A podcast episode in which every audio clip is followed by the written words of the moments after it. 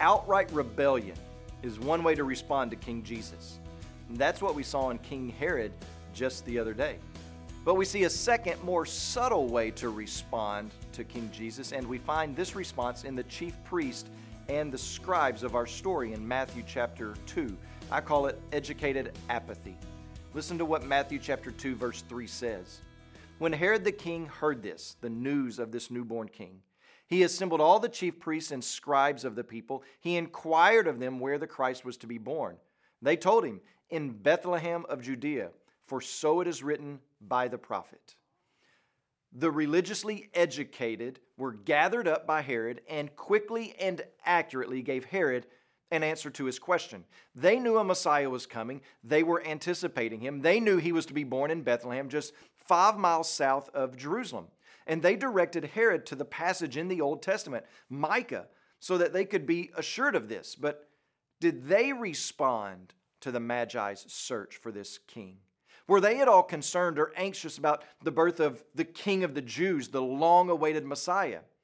It didn't really seem so. What they knew of God, they disregarded. Educated apathy. Jesus confronts the kingdom of their knowledge, their intellect, but they are too blind by their own self righteousness and self preservation to see the Savior of the world. It's enough to them that they just simply have the knowledge.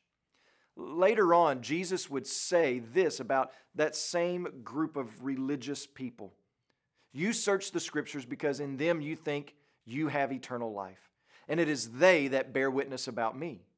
In other words, you think that since you have memorized the Word of God and know the stories that are in the Bible, then that earns you a special pass, and yet you pass over the central message of the Word.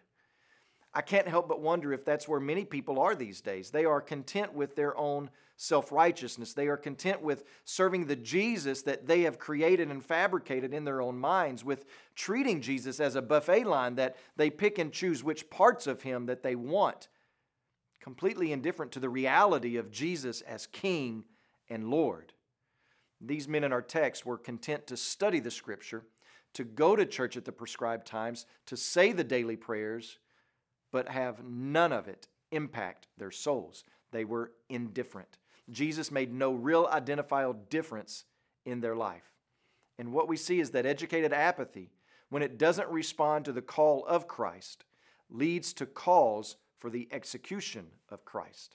By the end of Matthew, chief priests and scribes are the ones mocking the king of the Jews and stirring people up to say, Crucify him.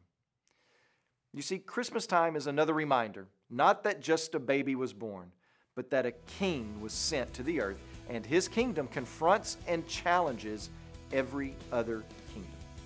As you pray today, please remember Milan Bulak, our national changemaker missionary in the Czech Republic.